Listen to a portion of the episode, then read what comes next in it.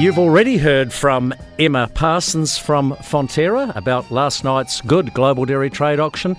Let's get the views of our second Emma on the country today. Her name is Emma Higgins, ag analyst, senior ag analyst from Rabobank. And I guess your answers, Emma, will be similar to the earlier Emma. Uh, not enough to move the needle perhaps for this season, but it bodes well for the start of next season. Good afternoon. Hi, Jamie. That's right. Uh, look, I think it is great to see what is really the second reasonable jump in the GDT prices since February this year. Uh, we everything but AMF lifted, which does really provide, I think, a breath of relief from for many farmers for the current season's pricing, uh, and certainly does underpin perhaps more of a cautious optimism view for new season's milk pricing for sure. Well, at one stage, the futures market for next season, 23 24, was sitting at about or just above $7.50. Disastrous levels or prospects, if you want, for dairy farmers. I understand it's now sitting overnight at about $8.40. So we need improvement on that, but we'll take that over 750 I think anything perhaps with an eight dollar mark in front of it, or, or an eight sitting in front of the New Season's milk price, would be good for New Zealand farmers. On the broad assumption that cost structures are likely to be lower uh, for the new season compared to the one that we're just finishing up now. So if we did see a, a milk price with an eight in front of it, I, I, think that things would likely be profitable for many farmers, albeit uh, obviously smaller margins than a couple of seasons ago.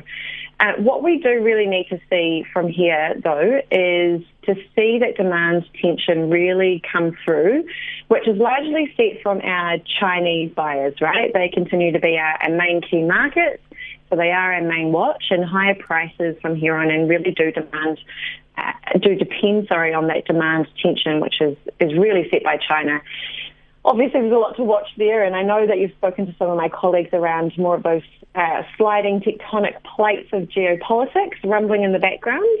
Uh, but obviously, you know, the good news is that overnight we did see stronger pricing, which comes from generally broad-based demand led by China or North Asia, but then also supported by other regions as well, such as the Middle East and Africa.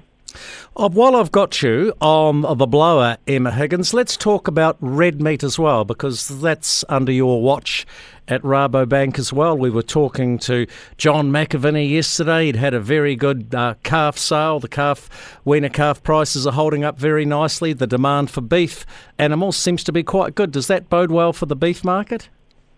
Yeah, I think it does in the, the here and the now. Uh, if we take a step back, what we're seeing broadly is that beef prices tend or have been supported by fairly solid Chinese and US demand. Uh, and that is really good news considering that China does seem to have some high inventory levels at this point in time. So that continued strength is good. Um, if I can just wear my note of, of caution hat and pop that on for a second though, we, we could perhaps see some price softening in the coming months just on the back of those high inventories that I just mentioned, in addition to the recovering food service sector and then also weaker local beef prices as well within China too. Um, but that being said, the broader trend that we're seeing around consumption uh, and that the, the uh, over in China, we're seeing uh, less consumption for pork and more increase around the beef side of things. That broadly is great news for New Zealand farmers. And a final note on lamb prospects for the coming season. Yeah, again, that really is very much a, a China story, right? So we do need to con- see continued demand from China to underpin what has been okay prices so far. Um, and look, a lot will really depend on the second half of this year. So um, ultimately, we're we're waiting to see what will happen as China goes into uh, their highest consumption months, um, and so uh, much will really depend once again on our key export market, China. And I guess Emma, it just sums up how important China is to us. There's no getting around it, really. No, there is no getting around it, Jamie. That's that's the reality, right? We are an export nation, and most of our products do uh, does get shipped across into uh, one particular area, which is China. Whether it's sheep meat, whether it's beef, whether it's dairy, or, or even forestry products as well. Uh, there's no getting around it. So yeah, obviously we'll we'll keep you up to date as much as we can. Emma Higgins from Rabobank. Always appreciate your time on the country. Thanks, Jamie.